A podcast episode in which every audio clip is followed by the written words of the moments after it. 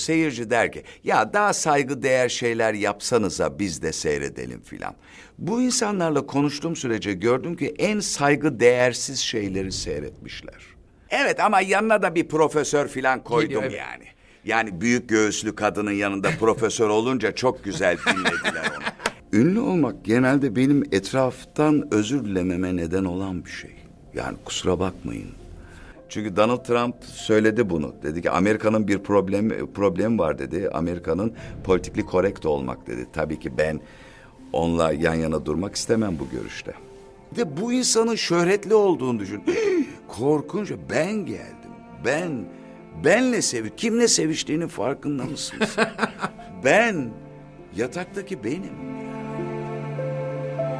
Okan Bey hoş geldiniz. Hoş bulduk. Sadece kendi merak ettiklerimi soruyorum. Evet. Siz merak etmediklerinizi mi? Ben hiç merak etmiyorum tatlım efendim. Hatta sen diye hitap edebilir miyim? Yani lütfen o zaman sen diye hitap edersen bunca yıllık dostluğumuz içerisinde daha da mutlu olurum. Senin videoları hepsini seviyorum. Hem güncellerini seviyorum, hem görbenileri seviyorum, hem masalları seviyorum. Uçuk kaçık masalları seviyorum. O uçuk kaçık masallar da çok güzel, yeni başlayanlar da. Hepsini izlemedim ama çoğunu izledim. Görbenilerin de çoğunu izledim, güncelleri de izledim. Bir bölümünü. Şimdi sen hep diyorsun ki ya ben merak ettiklerimi soruyorum. Bir anda bende bir şey uyandırdın. Hatta tam bizim TV100'deki noktaya başlarken dedim ki ben hiçbir şey merak etmiyorum ki. Ve demek ki Armağan merak ediyormuş meğerse. Ben hiç merak etmedim yani. Ve hatta o yüzden de diyorum ki bak hiçbir şey merak etmiyorum. Ve de sana soracağım ve konuşacağım her şey senin... Ya ağzından duyulmuş ve medyada yer almış ya birileri senin hakkında söylemiştir. Yani dolayısıyla burada hani şapkadan bir tavşan çıkmayacak merak etme diyorum. Ama onu hakikaten sen bana düşündürttün ve hissettirdin, teşekkür ederim. Peki mesela şu anda hiç kimseyi merak etmiyor musun? Hiç kimseyi merak etmiyorum ve 25 yılı aşkın zamandır da sanıyorum ki hiç kimseyi merak etmemişim. Ha şu olmuş olabilir, programa gelmiştir. Ve ben ondan sonra merak etmişimdir. Ama genelde merak ettiklerime baktığım zaman da eskiden televizyondan izlediğimiz daha sonra YouTube dehlizlerinde araştırdığımız, baktığımız kişiler çoğunlukla özel hayatla ilgili filan şeyler yapmamışım. Yani çoğunlukla bir şeylerin nasıl yapıldığı belgesellerini filan çok severim. Filan albüm nasıl yapılmış, orada nasıl gitar çalmış, filan filmin setinde ne olmuş filan. Çoğunlukla profesyonel şeyleri merak ediyorum. Yani ben bunu seviyorum, bunun acaba kaç çocuğu var dediğim hiç olmadı yani. Mesela ben televizyon seyrederken de mesela bir dizide bir oyuncuyu merak ederim, onun peşinden giderim. Bu neymiş, ne okumuş filan, öyle garip huylarım var benim. Ben de bir takım oyuncuları çok merak ediyorum ama şunu fark ettim.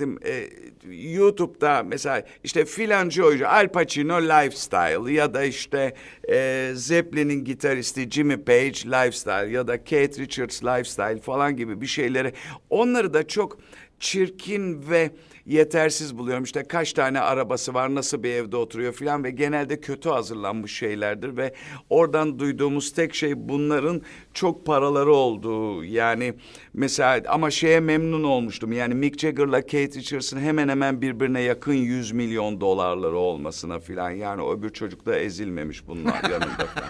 Yani ama hani bunlara bakıp hani şunun kaç parası var, bu nasıl oluyor falan. Ya o genelde bize böyle bir hani kötü medya yapmanın bir şeyidir yani... sanrısıdır, bir öyle izlenimidir yani işte insan bunu severse burasını da merak eder filan. Ben merak etmedim. Okan Bey sizin hayatınıza baktığımda iki tane dönüm noktası var aslında hayatınızın bana göre. Hı. Bir tanesi... sizin ilk ATV'deki Gece Kuşu, ilk yapılan. İkincisi de Altın Kelebek'te hiçbir art niyet olmadan kullandığınız bir cümle. Evet. Aslında daha fazla var. Ama yani bu, evet o tabii ki art niyet değil, bir de tabii ki onun bir şeyi var, kulis bölümü var. Yani ödül alanların niye ödüle teşekkür edememişler o sırada işte bir şeyler falan filan. Ama onlar beni yani o sırada Cumhurbaşkanı'na şikayet ettiler ve Cumhurbaşkanı da bir şeyler söyledi bunun üzerine. Ben hiç kin gütmüyorum yani bu konuyla ilgili. Üzülmüyorum da. Hatta bana başka bir şey yaptırdı. Beni 2,5 sene işsiz bırakmaları. Yurt dışında Fransa'da bankaya götürdüğüm paraları, vergisi ödenmiş bilmem ne filan. O tarihlerde çok büyük ve iktidara yakın iş adamları milyarlarca dolar çıkartırken oradaki 3 kuruş parayı ki kızımın okuması için orada belli bir meblağ tutuyordum. Onu getirdim ve burada iş sahibi oldum. Şimdi Bodrum'da bir kulübüm, bir tane braserim ve İstanbul'da gurur duyduğum bir kabare yatırımım var. Hakikaten ülkemizdeki turistlerin filan da geldikleri zaman nasıl bir şey, böyle bir yer mi var filan gibi, dünyadaki hiçbir yerden kopya çekilmemiş ve iyi mimar, iyi mühendisle çalışılıp 300 kişilik bir kabarem var. Onun altında yine bir kulübüm var. 4 tane iş yeri sahibi oldum. Sırf onlar beni şikayet ettiler ve 2,5 sene işsiz kalmama neden oldular diye ben kendime her gün gidebilmek için bir iş yeri yaptım. Ve hiç ülkemle ya da başka insanlara küsmedim, bozuşmadım ve başka bir yerde yaşamayı da düşünmedim. Çok mutluyum böyle olduğu için. Beni mekancı yaptılar yani. Ben ortağı olmayan, tamamen bütün yatırımı kendi başına yapmış ve bu işlerle uğraşan, bu işlerden para kazanan bir insan haline geldim. Dışarıdan gözüktüğü gibi Okan Bey, siz de umursamaz bir insan mısınız? Kesinlikle umursuyorum. Ama belki de neyi umursayacağımıza karar vermemiz lazım. Mesela sevgilim bana surat asarsa çok umursuyorum. Kızım bir şeye üzülürse, kırılırsa, ki hiç öyle şeyler olmaz aramızda, çok fena olurum. Arkadaşlarımı üzersem çok kötü olurum. Ama umursamaz, hayatı böyle haydi bakalım yaşıyor, böyle vurarak kırarak yaşıyor gibi şeyim yoktur yani. İncelikli haytayımdır yani aslında. Haytayım ama incelik. Evet, incelikliyimdir. Yani. Niyeyse dışarıdan siz çok umursamaz mısınız gibi duruyor. Değilim efendim. Neleri umursayacağımıza karar vermemiz lazım. Neyi umursuyorsunuz en çok? İşte bunlar, insanları kırmayalım filan. Ama tabii ki biz mizah yapıyoruz. Mizah yaparken de tabii ki insanlara ters gelebilecek şeyler yapıyoruz. Bunu son yıllarda da seslendiriyorum sürekli. Dünyanın her yanında mizahın hedef insanlara, hedef meslek grupları vardır. Bütün Avrupa'da ve Amerika'da tabii ki Uzak Doğu'yu pek iyi bilmiyorum ya da Afrika'yı çok iyi bilemem ama bizim hani bu televizyon icadıyla, medya icadıyla ya da tiyatroyla ilgili olarak uğraştığımız dünyada mizah askerlerle yapılır, polislerle yapılır, politikacılarla yapılır. Bütün dünya mizahı bunların etrafında döner.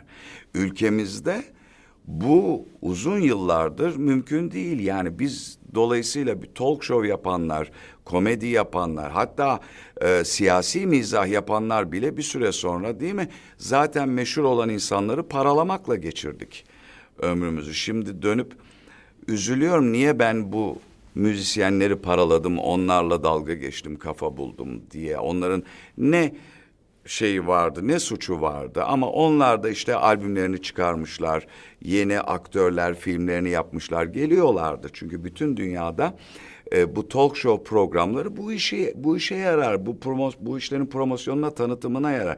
Kötü de bir şey değildir yani.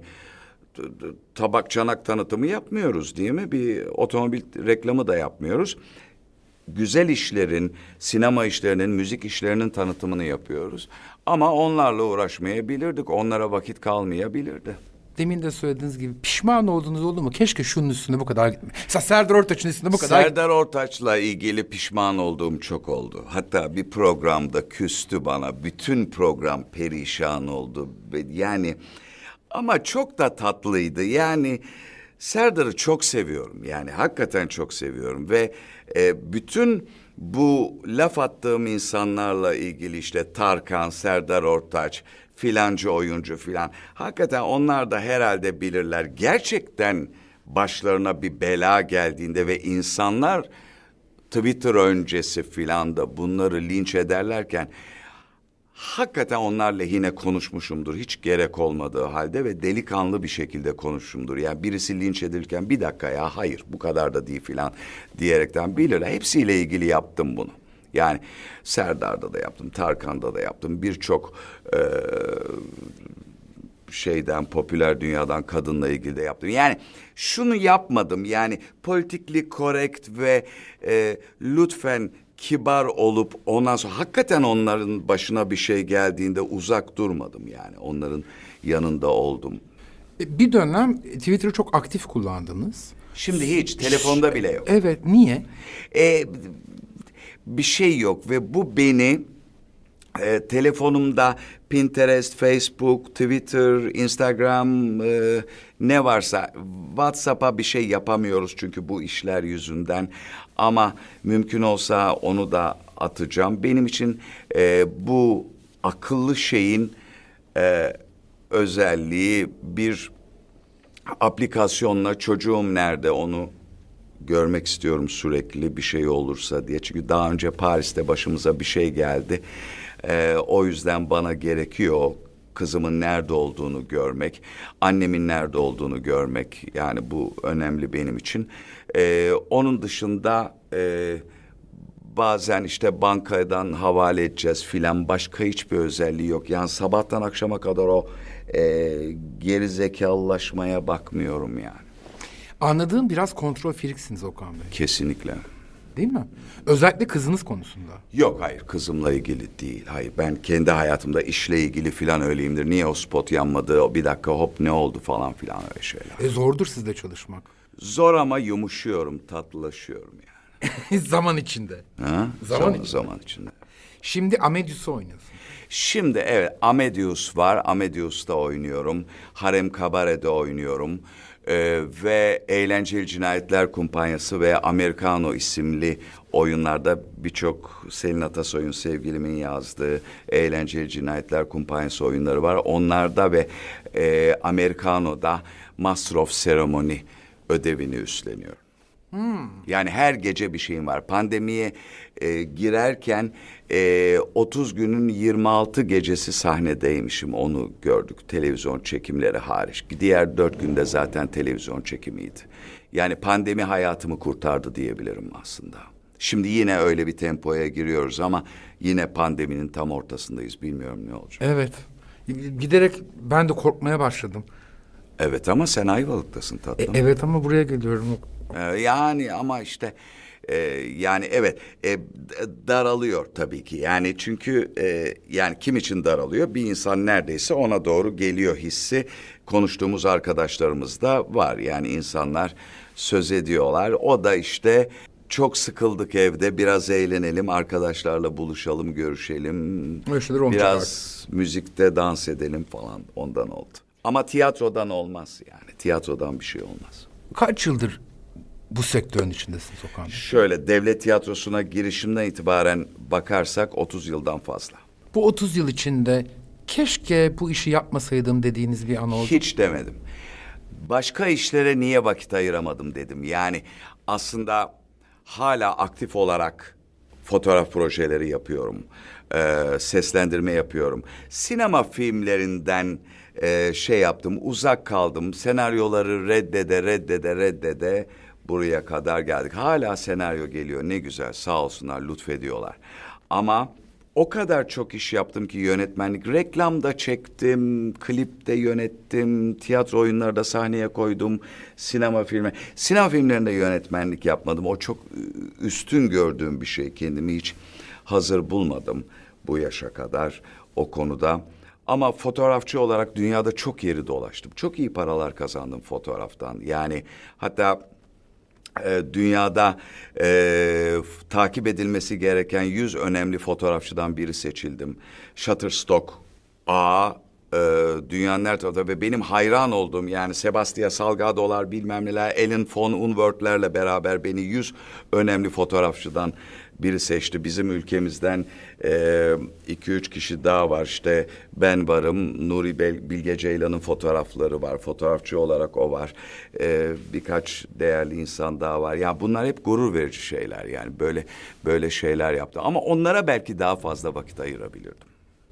Fotoğrafta bu kadar ilerlediğinizi bilmiyordum ha. Bu da benim çok şeyimdir, iddialıyımdır o konuda. Yani şey değil, böyle hani meşhur adam bir de fotoğraf çekiyor falan değil. Ben Madagaskar adasına da gittim, Güney Amerika'ya da gittim, Afrika'da çok yere gittim, Avrupa'da çok yere gittim ve bunların büyük bölümü yani kendi işim için değil, işte bir marka için, tekstil çekmek için, başka bir proje için filan gittim. Hatta kendimi oralara yönlendirdim. Dedim ki yani ben hani bana vereceğiniz kaşenin şu kadarını alayım, siz de bu yolculuğu finanse edin. Ama dikkat, bunlar tabii ki ağırlıkla 2000'lerin başındaydı. Sonradan dijital dünya arkaya bir tane stok fotoğraf attırarak bu işleri çözdü ya da çözdüklerini sandılar.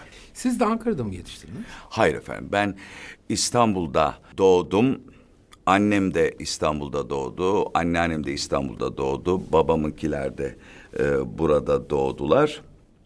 Ama eğer bir adres bulmak gerekiyorsa ben Erzurum ve Kayseri'ye adres olarak veriyordum. Sonra bir şey yaptık, ya bu çok eğlenceli bu işler diye genetik bir şey yaptık.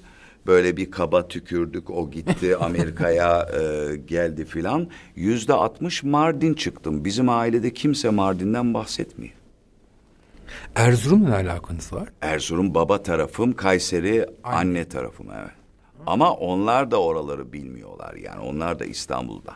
Sanki aslında çok frankofon bir ailede büyümüşsünüz gibi bir duygum var.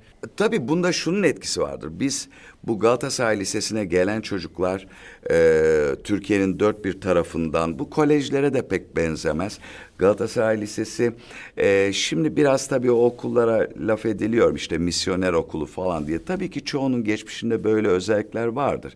Ama Galatasaray Lisesi de Enderun ve saraya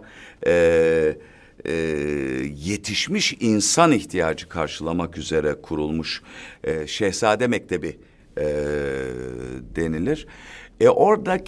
Orada öğrendiğim o frankofonluk aslında diğer Fransız mekteplerinden çıkan çocukların frankofonluğuna benzemiyor. Biz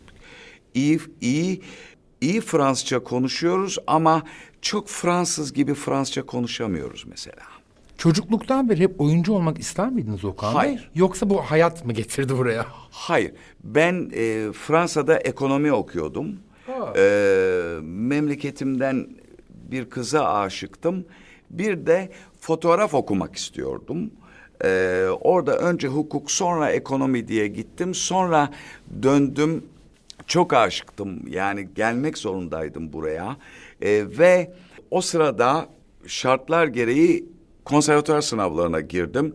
Hem İstanbul Üniversitesi Devlet Konservatuarı hem Mimar Sinan Üniversitesi Devlet Konservatuarı'nı kazandım. Sonra hayatım tiyatroya doğru gitti. Ama sonra tabii ki 4 yıl devlet tiyatrosunda çalıştıktan sonra bu sefer hem özel radyolar başladı, hem televizyonlar başladı, özel televizyonlar başlamıştı. Ve orada montaj yapmaktan yarışma sorusu yazmaya, metin yazmaya ve seslendirmeye kadar birçok görev üstlendim. Arka planda, kameranın arkasında. Ve daha sonra ben işte artık 30 yaşını geçmiş bir çocukken beni kameranın önüne attılar. Bu enteresan bir adam diye. Kim attı? Kanal D'de tanıtım ve promosyon departmanındaydım aynı anda. Çünkü tanıtım sürekli değişiyor da ve kovuyorlardı hepimizi. O sırada promosyoncu kızlar beni alıyorlardı, tatlı buluyorlardı beni. O sırada yönetmenlere söylemişlerdi bu çocuktan bir şey olur mu filan diye. Bir meşhur yönetmen vardı o zaman televizyonda. O da dedi ki çok çirkin bir herif, bundan bir şey olmaz dedi filan. Sonra ben Kanal D'de çalışırken ATV'de, daha doğrusu ATV'nin bir ikinci kanalı vardı Satel diye. Satel'de program yapmaya başladım. Satel'den yürüdü iş. Evet, Türker İnanoğlu bir gün odasına çağırdı beni. Ben dedim herhalde Türker Bey şahsen kovmayı uygun buluyor. Ondan sonra Türker Bey dedi ki sen dedi bana dedi şey yap, gece dedi 11'den sonra bir program yap dedi. Almanya'dan izleniyoruz saat farkı yüzünden falan dedi. Türker Bey tedavi için Amerika Birleşik Devletleri'ne gitti. Ben o sırada biraz Türker Bey'in de arzu etmediği bir program formatını, yani Amerikan tarzı bir talk show formatını gece kuşu olarak yaptım. Türker Bey sinirlenmiş o sırada ama bir şey yapamamış çünkü 95'in galiba Şubat'ıydı. Herhangi bir gazetenin birinci sayfasında olmadığım bir gün yoktu. Herhangi bir nedenle falan baktı, enteresan gidiyor ve Türker Bey bana çok inandı. Ben de ona çok inandım. Çok severim kendisini. Hakikaten birçok kişide olduğu gibi benim de yaratıcım odur. Piyasanın temel taşlarından. Kesinlikle ve... Neden? Türker Bey'in hem çok sevilen hem de sevilmeyen tarafları vardır. Ben hiç sevilmeyen bir tarafına rast gelmedim. Hep muhteşem, hep koruyucu, harikulade ve bu konuda çok çok iyi bir insan. O sırada da çok tabii ki bana inanan insanlar oldu. Zor bir şeydi çünkü başlangıç biraz antipatik bir karakterdi. İşte telefonları insanların suratına kapatıyor, yayından atıyor insanları filan diyerekten ama hep şuna inandım, yani çok da söylemişimdir, yani Nietzsche'nin güzel bir sözüdür o ve özellikle gösteri dünyasındaki insanlar için de geçerli bir sözdür. Der ki bütün harikalar ürpertici kılıklara bürünmeli, ancak bu şekilde insanların kalplerinde bir yer edinebilirler. Yani aslında sempatik olmak ve sürekli nabza göre şerbet veren, sürekli sempatik ve uyumlu olmak gösteri dünyasında ya da sanat dünyasındaki bir şeyler yapmak isteyen insanların yolu olmamalı. Kendi kişiliğini ortaya koyabileceği, kendisini öyle ya da böyle doğru ifade edebileceği bir yol olmalı. Korkarak aman sempatik tatlı görünümlü olacak şeyler değil. Ve tabii ki bizim insanımızın mizacı o kadar güzeldir ki kabul eder. Yani değerini ve hakkını verir. Bunu çok da söylerim hep. Yani böyle politically correct dediğimiz, siyaseten doğru olması gerektiği gibi tarif edilen konuşmalar yapmayız biz mahallemizde, okulumuzda, asker ocağında, iş yerinde. Biz kolu biraz kısa olana çolak, ayağını sürükleyene topal, teni koyu olana Arap, gözü az görene kör, Vanlıya Vanlı, Erzurumluya Erzurumlu deriz.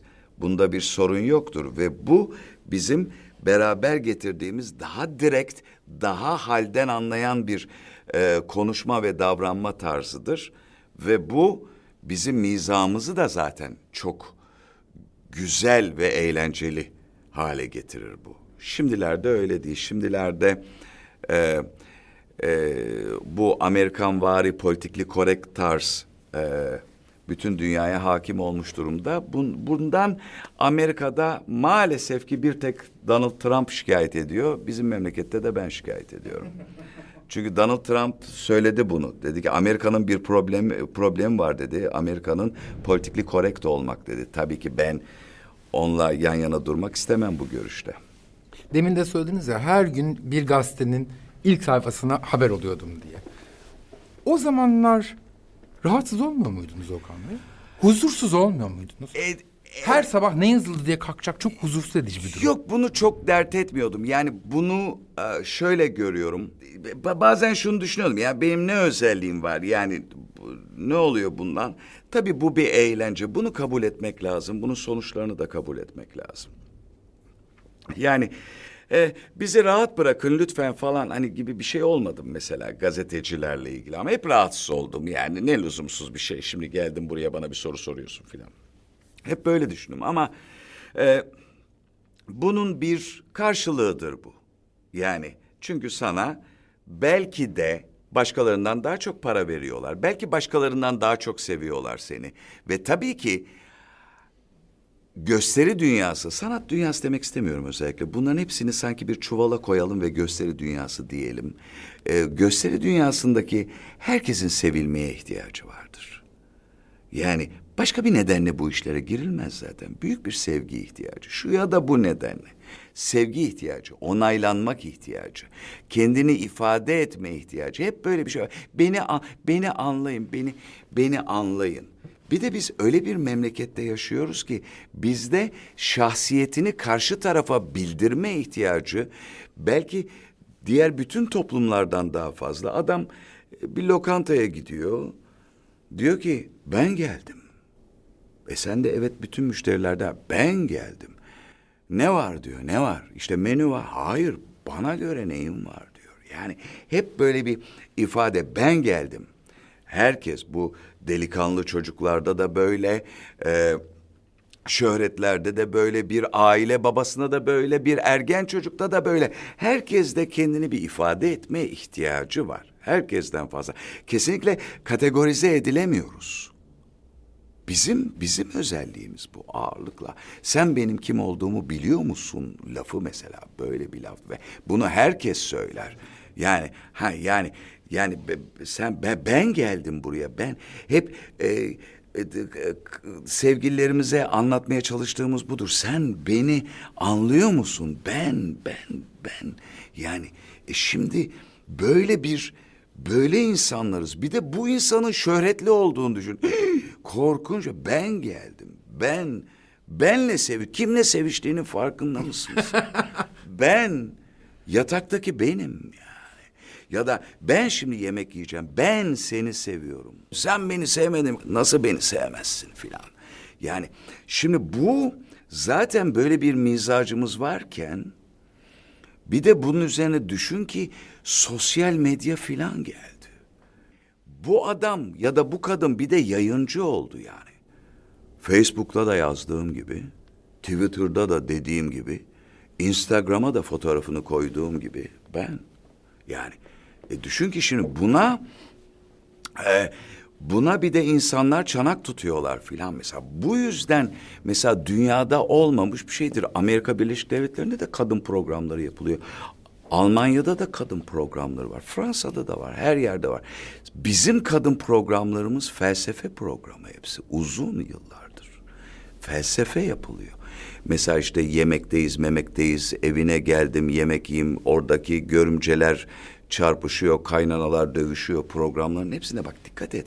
Hepsine bir felsefe var. Allah nasıl yaratmıştır, insan nasıl olur, evlilik ne yapmak lazım evlilikte? İnsan nedir? Tanrı ne yapar? Biz kimiz? Ünlü olmak ne demek size göre? Bilmiyorum. Ben çok uzun süredir ünlüyüm. Farkında değilim bunun başka bir şeyin. Yani ünlü olmak genelde benim etraftan özür dilememe neden olan bir şey. Yani kusura bakmayın filan diyerekten yani.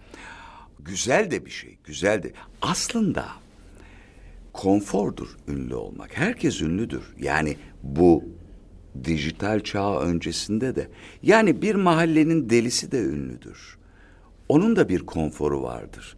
Onu da tanırlar, yemek verirler, kışın üstüne bir şey örterler, giydirirler. Bir hastalandığında, bir şey yaptığında doktora götürürler. O da tanınır. Herkes tanınır. Daha da çok tanınmak istiyorlar şimdi. Dolayısıyla bugünün yanıtı ne bilemiyorum. Ben eski ünlüyüm çünkü. Hiç bundan pişman olmadınız mı? Hayır. Hep sevdiğiniz ünlü olma fikrini. Hiç sevmedim. Ama pişman olunacak bir şey değil. Bu işleri yapabilmenin karşılığı buydu. Şimdi uzun yıllar yoğun olarak televizyon yaptım. Kanal D'deydim. Haftada 3 gün program vardı. 3 günde NTV'de vardı filan. Böyle çalıştım. Şimdi tabii bilmiyordum. Yani mesela benim çağdaşım arkadaşlarım tiyatro bileti satıyorlardı. Mesela o sırada. Ben tiyatrocuydum. Şimdi bu uzak kaldığım dönemde bu ilk başta bana sordun ya hani 2,5 sene falan tiyatro bileti satmaya başladım. Aa satıyormuşum. Anladım ki televizyonda bedava izlenirken meğerse o endişe ettim biraz. Ama bedava izleyenler bilet de alıyorlarmış. Çok bilet satıyorum. Turnelere gidiyoruz her yere. Almanya'ya gittik kaç kere turneye. Memleketi dolaşıyoruz sürekli. Bilet de satıyormuşum. Aa bana bir güven geldi. Ben bilet de satıyormuşum. Bedavalar arasında tercih edilmiyormuşum sadece. Hani kanallar arasında. Yorucu bir insan mısınız? Artık çok değil. Yani kim yorulabilir benden? Beni seven insan yorulabilir ama çok sanmıyorum ya. Çok çok böyle sevgiyle ilgili bir dert varmış gibi Okan. Hep sevgiden ve sevmekten ve sevgiden ve sevmekten söz ediyorsunuz. Evet. Hep böyle herkesin böyle bir derdi yok mu? İşte sevmedin beni diye millet birbirini öldürüyor. Ben mesela kimseye bir şey yapmam beni sevmezse. Ben yine biraz olgun bir çocuğumdur. Yani. Böyle mıç sevgililerden misiniz? Hayır değilim. Değilim hiç sevmem. Hiç sevmem.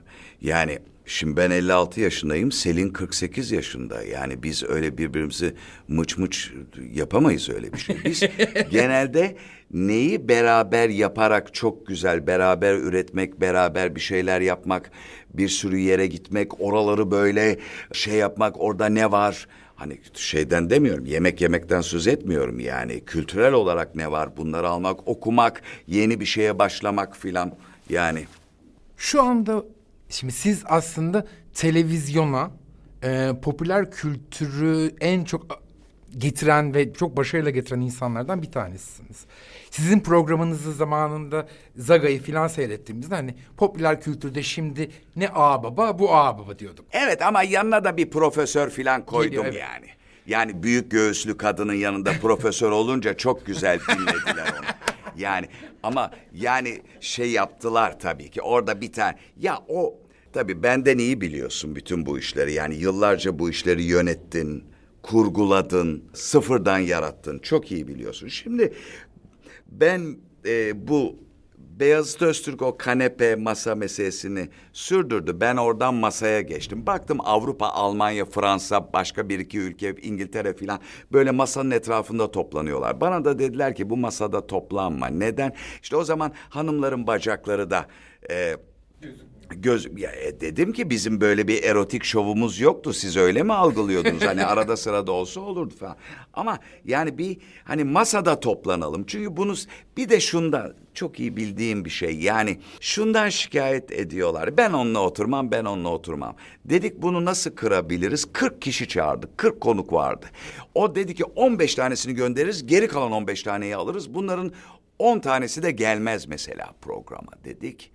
Ve öyle ayarladık. Sonra yürüdü masada şey yaptı. Bunu niye anlattığımı unuttum. Şu nedenle anlattım. Yani orada dedik ki mesela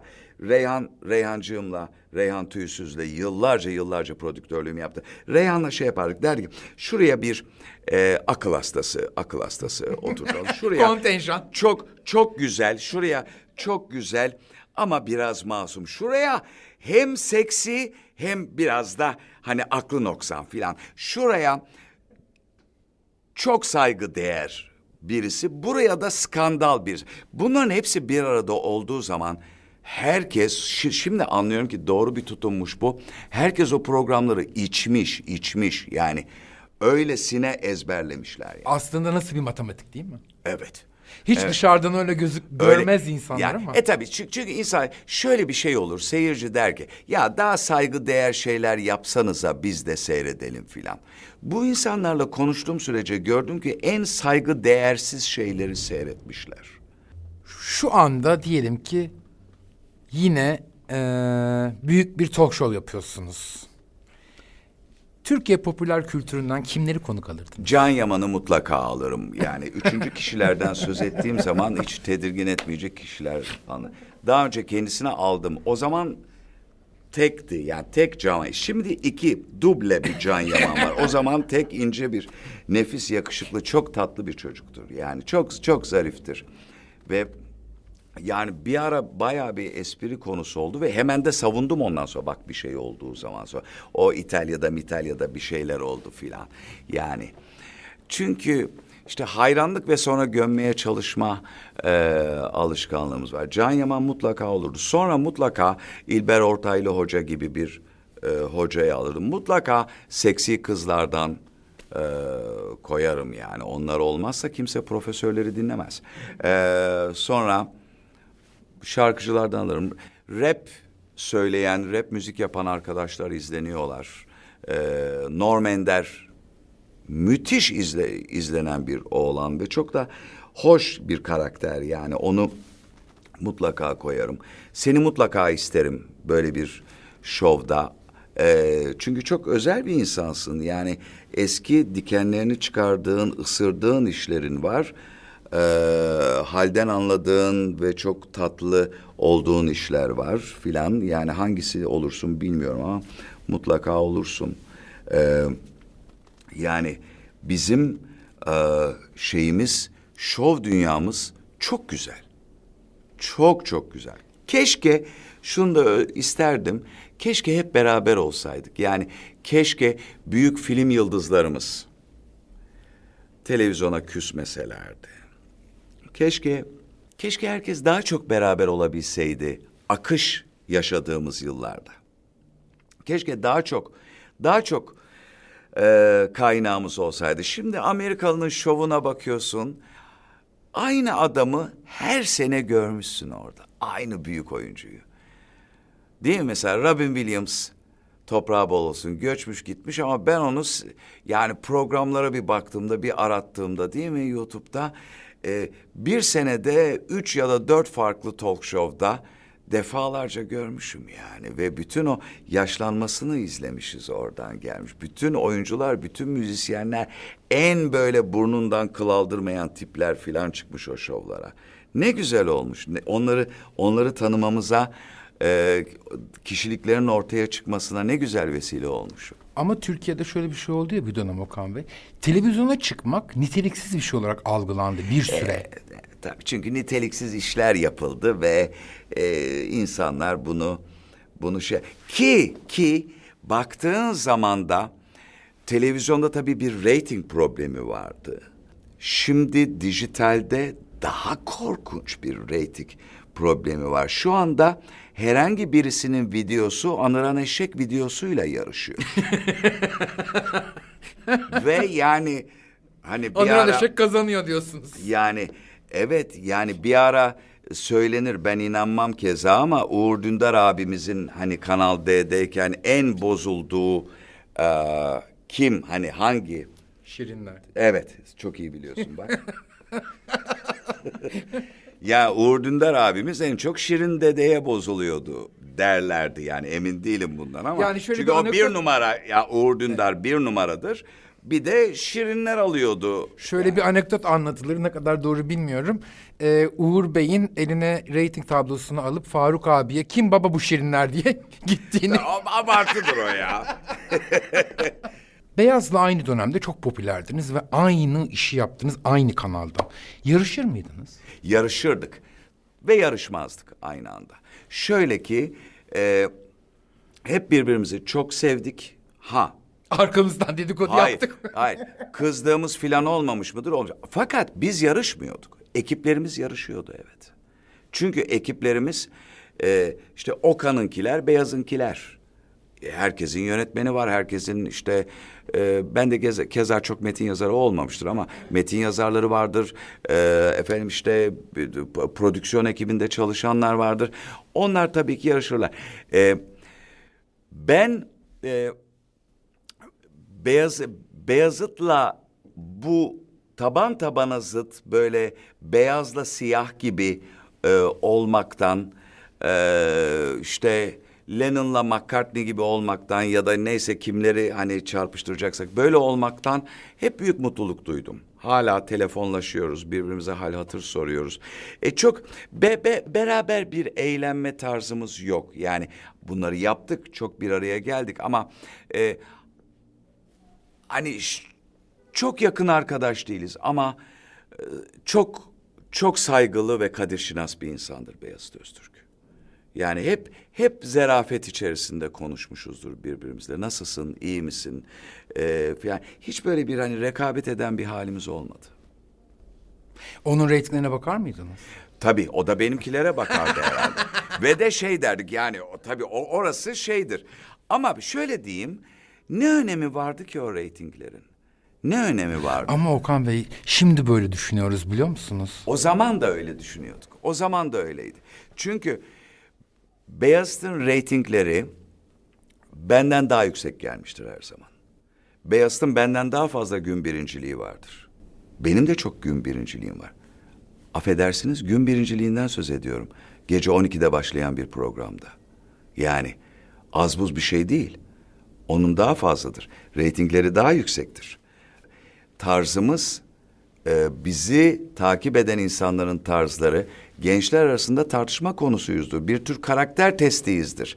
Beyazı mı seviyorsun, Okan'ı mı seviyorsun diye karakter tahlili yapardı gençler birbirlerine. Yani ne önemi var? Ne önemi? Her zaman söyledim. Her zaman bunu söyledim. Yani ve Beyazı da benzer şeyleri söyler.